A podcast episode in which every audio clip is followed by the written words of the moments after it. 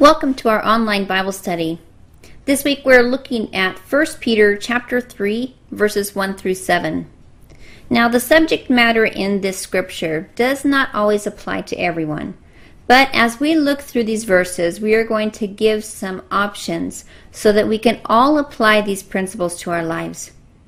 The main theme of this scripture is submission between marriage partners. This is very passionate subject for me. I take submission to my husband very seriously. Christ has ordained that the husband be the head of the home, and that as he submits to Christ, his wife should also submit to him. Let's turn over um, in our scripture to Ephesians chapter 5, verse 22, and look at verses 22 to 24. It says, Wives, submit to your own husbands as to the Lord.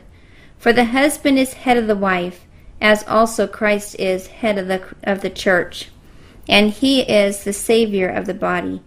Therefore, just as the church is subject to Christ, so let the wives be to their own husbands in everything. Headship is not a dictatorship, but the loving exercise of divine authority under the lordship of Jesus Christ. When I was single, I would watch other married couples, both saved and unsaved, and saw quite a few things that I said I would never do when I got married. Now remember, ladies, we are constantly being watched and could be an example to those around us. The question is, is what kind of example are we? Like we said last week, does our walk match our talk? And will people find Christ through our lives? Now, for one thing, I grew up in a family where the women were the head of the homes. If the woman of the family wasn't happy, nobody was happy. They were more of the thermostat, they set the mood. And then, second, I would go to women prayer meetings. Now, these are supposed to be godly women, praying, getting together to address the needs and concerns of others, as well as addressing their own needs and concerns, praising and thanking God for answered prayers and many blessings that He had given them. But instead, I found that it became a time to tear their husbands down, a time for them to complain and vent about all the little things that their husband did wrong. I really couldn't believe what I was hearing.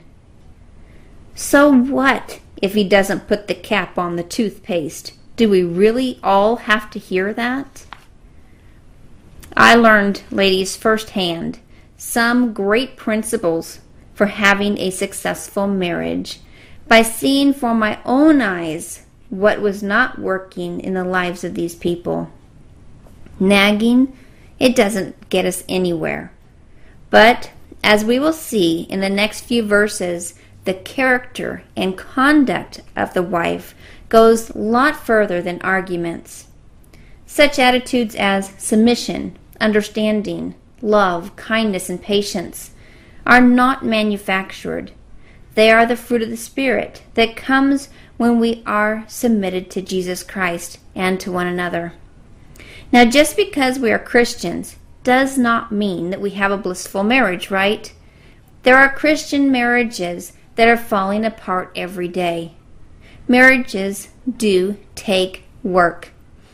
As Christian marriage partners, we need to be in the Word together, as well as having our own devotional times. We need to be praying together for each other and for those that we are praying for. And we need to have our own personal prayer time. As it says in Scripture, we are to constantly be praying. And we should be seeking to encourage each other in the faith.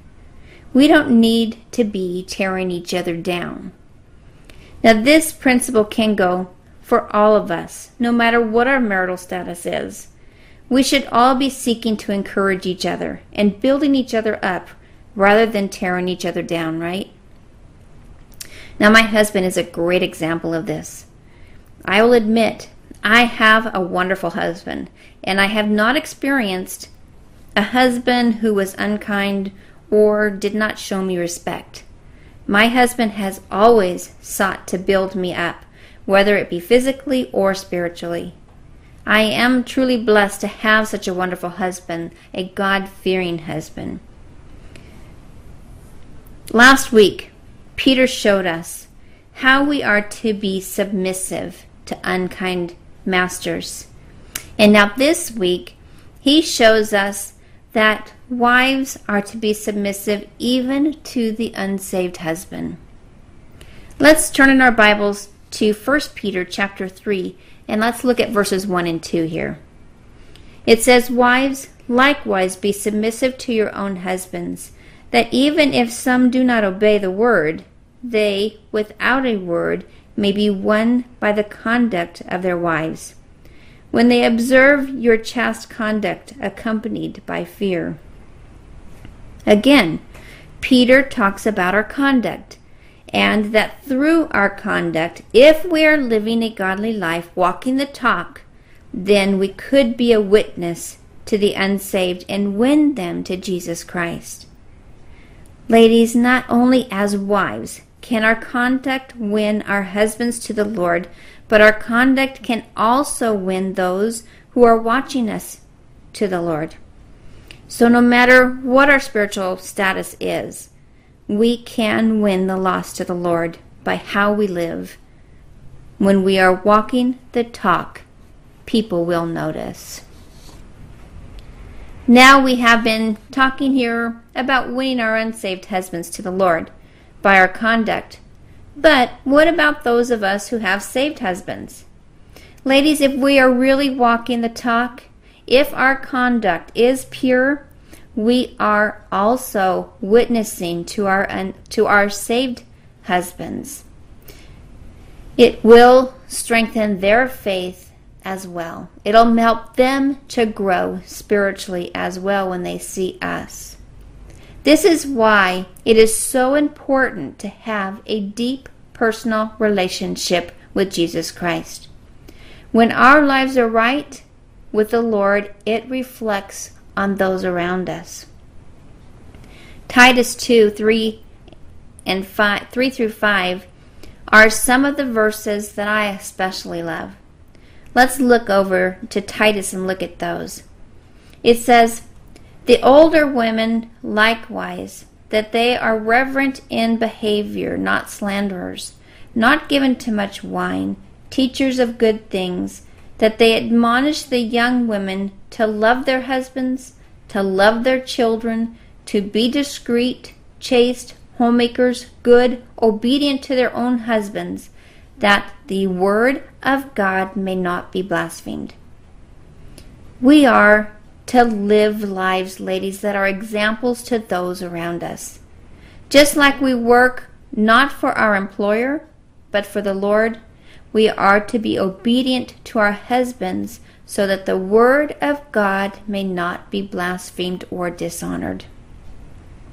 The problem is, with some wives, they just do not spend time in genuine study of God's word, learning how they are to live. They do not spend time in genuine prayer, asking God to help them to live victorious lives over the temptations and trials in this life. And they just simply do not discipline their lives nor control their tongues as the Word of God demands. Ladies, when you do not honor your husband, you do not honor the Lord. Simple as that. Ladies, this is so important. It is important to be in God's Word and not just reading it for head knowledge, but to put what we have learned to practice so that what we do honors God. In everything that we do, we should bring glory and honor to God. Let's look over to Hebrews chapter 4, verse 12. It says, for the word of God is living and powerful and sharper than any two edged sword, piercing even the division of soul and spirit, and of joints and marrow, and is a discerner of the thoughts and intents of the heart. The Word of God is alive and it's powerful, and it does change lives. When we are living godly lives that are pleasing to the Lord, we have in what they call an inner beauty. Peter reminds us of this in verses 3 through 4. Let's look at that. It says, Do not let your adornment be merely outward, arranging the hair, wearing gold, or putting on fine apparel. Rather, let it be the hidden person of the heart, with the incorruptible beauty of a gentle and quiet spirit, which is very precious in the sight of God. Now, this goes right along with what we have already talked about, and that is living a life that is honorable to God. No matter how captivating or common our beauty, no matter how exquisite or simple our apparel, a Christian wife must always allow her inner faith and character to shine through. As we go through our daily life, we should draw attention to Christ and not to ourselves.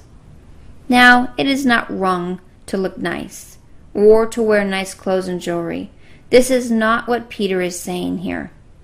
Wiersbe brought out that the Roman women in that day were captivated by the latest fashions and competed with each other in dress and hairdos. They wore elaborate, expensive garments, all for the purpose of impressing each other. Sounds like some women we know, right, today?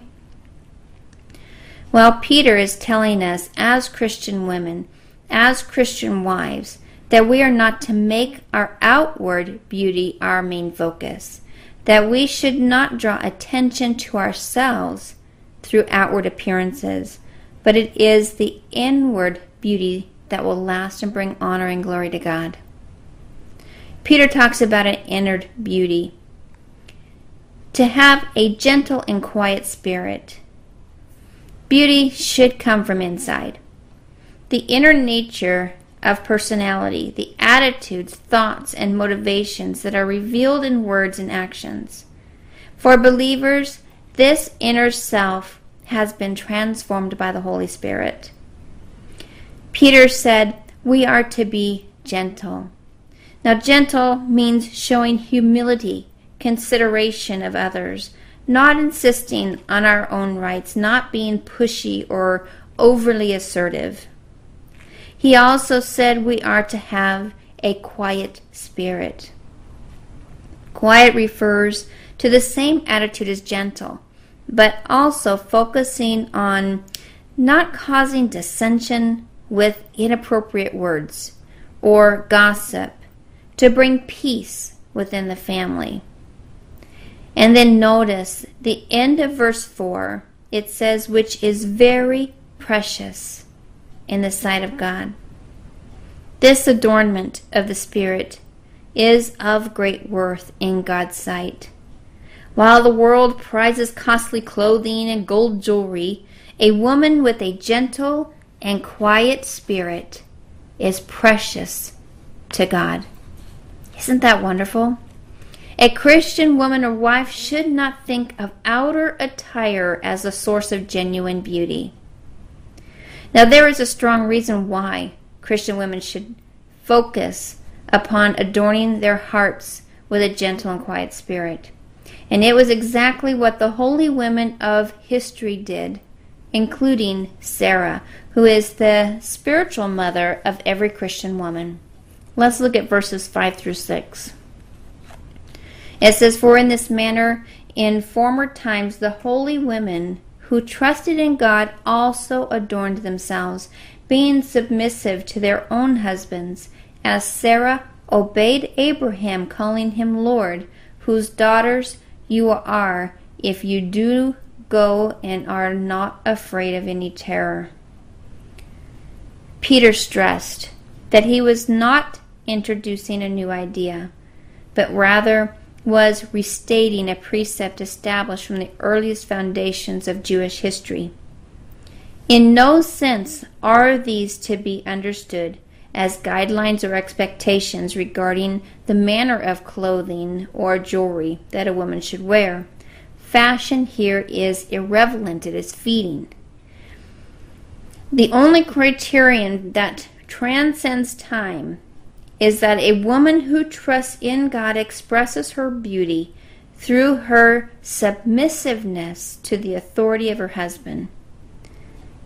Proverbs 31 verses 10 through 12 say, Who can find a wife with a strong character?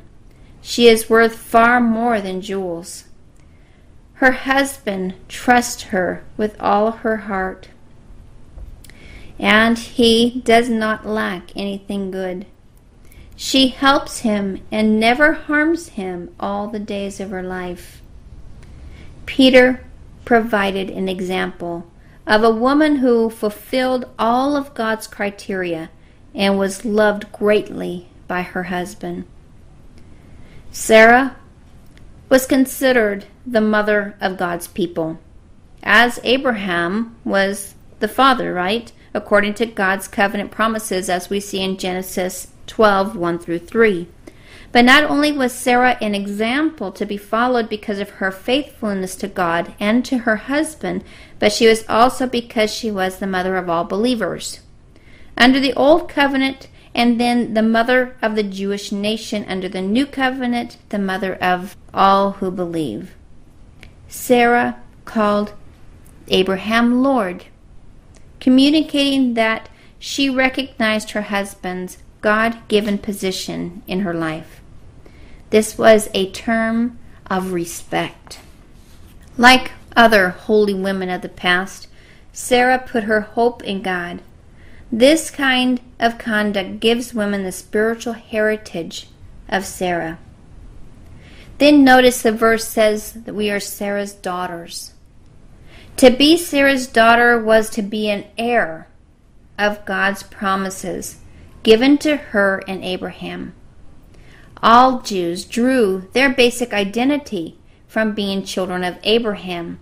So to be a daughter of Sarah also would be held in high regard. Now, one of the greatest examples of a godly wife and mother in church history is Monica, the mother of the famous St. Augustine. God used Monica's witness and prayers to win both her son and her husband to Christ. Though her husband was not converted until shortly before his death, he had accepted the Lord. Ladies, obedience to the Lord honors God, as well as our husband. As Christian wives, our hope is in God. It is through our relationship with God that makes us the godly women that we were meant to be. Now, Peter doesn't end this section here. He goes on to give the husband's instructions also. Let's look at verse 7. It says, Husbands likewise dwell with them with understanding, giving honor to the wife as to the weaker vessel, and as being heirs together of the grace of life that your prayers may not be hindered. Notice here that Wiersbe brings out and breaks this verse down into four areas of responsibility that the husband has to the wife.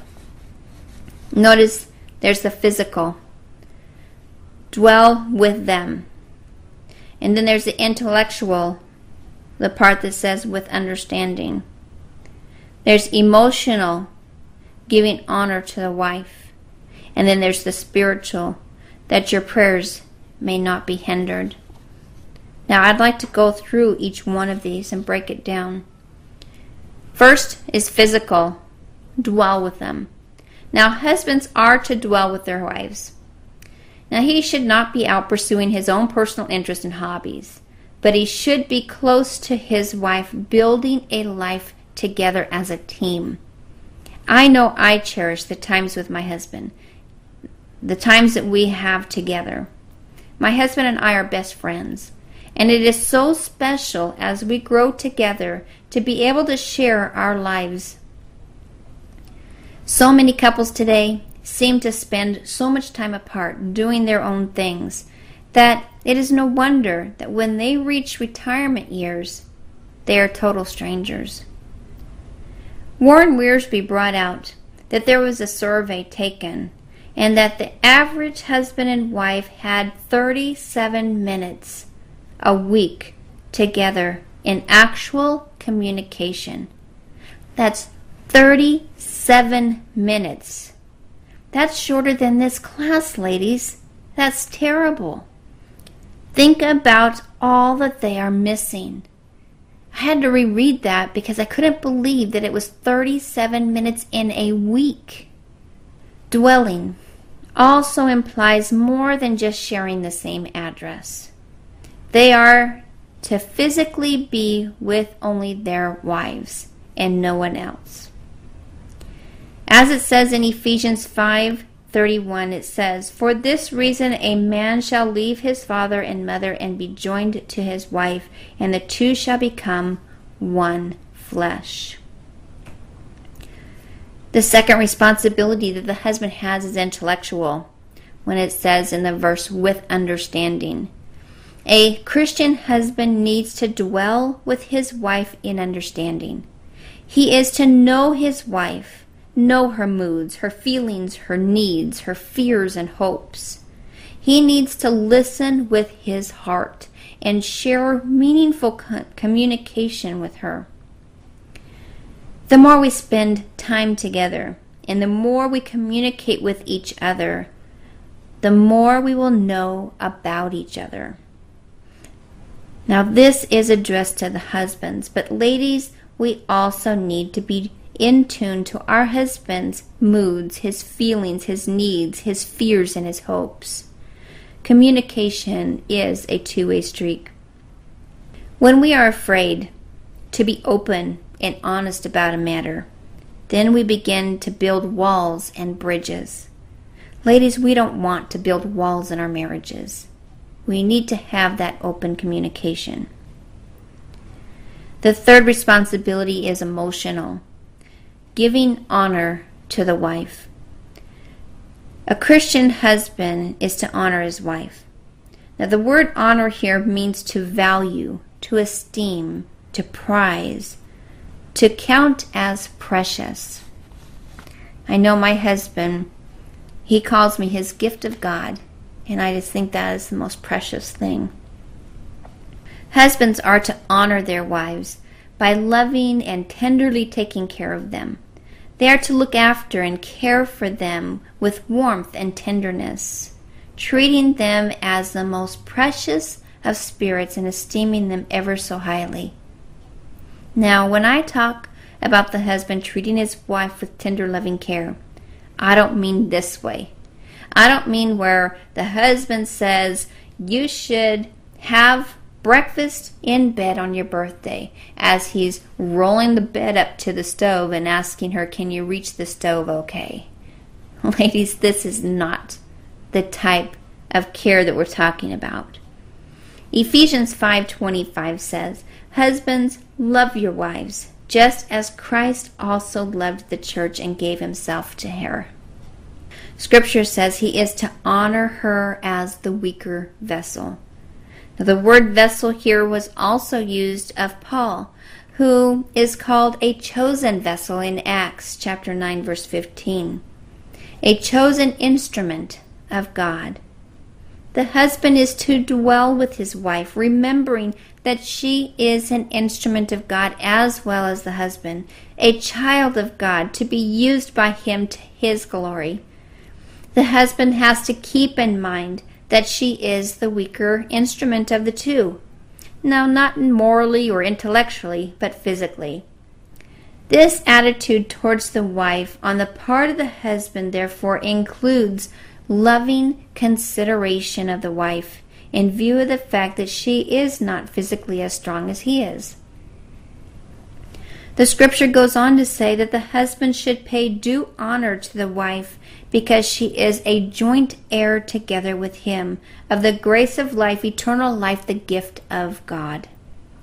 In God's eyes, men and women are joint or equal heirs.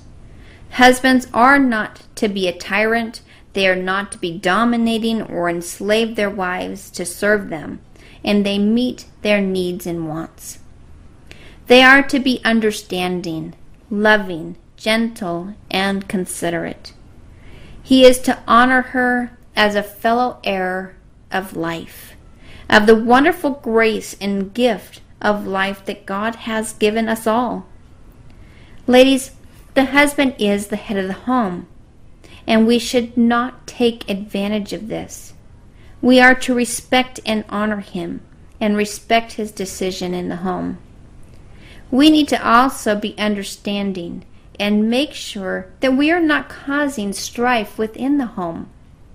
The fourth responsibility was spiritual, that your prayers may not be hindered. This is so vital to understand. The scripture says here that the husband's prayers will be hindered if he does not honor his wife. Now, the word hinder in the Greek text means literally to cut in, to interrupt. Oh, ladies, this is serious. Prayers can be hindered, cut in, interrupted. We need to also make sure that we are not causing the dissension in the household that causes our husband not to honor us. I have actually heard women say that they know just what button to push to make their husband upset. Ladies, we need to be honoring our husband and being that helpmate that helps him to be the best godly husband he can be. When we join together with our mates to live according to his will, when we study the Word of God together, pray together, openly honor each other, and build each other up, we will have happy homes. As a Christian husband and wife, we are heirs together if we are as wives submit to our husbands and our husbands submit to us, and together we are submitting to Jesus Christ and following his example, then we will have an enriching experience together. We will grow together instead of apart. No matter what your marital status is, there is always something that we can learn in Scripture, even if it seems to be dealing with marriage. We, as children of God, need to submit to Jesus Christ. We need to live a life that is pleasing to Him. Do we lift people up or are we tearing them down? Do we show compassion and understanding to those around us? Are we sensitive to each other's feelings? Remember, no one is better than anyone else. We are all heirs of Jesus Christ. We need to be praying for those around us. Be in the Word daily.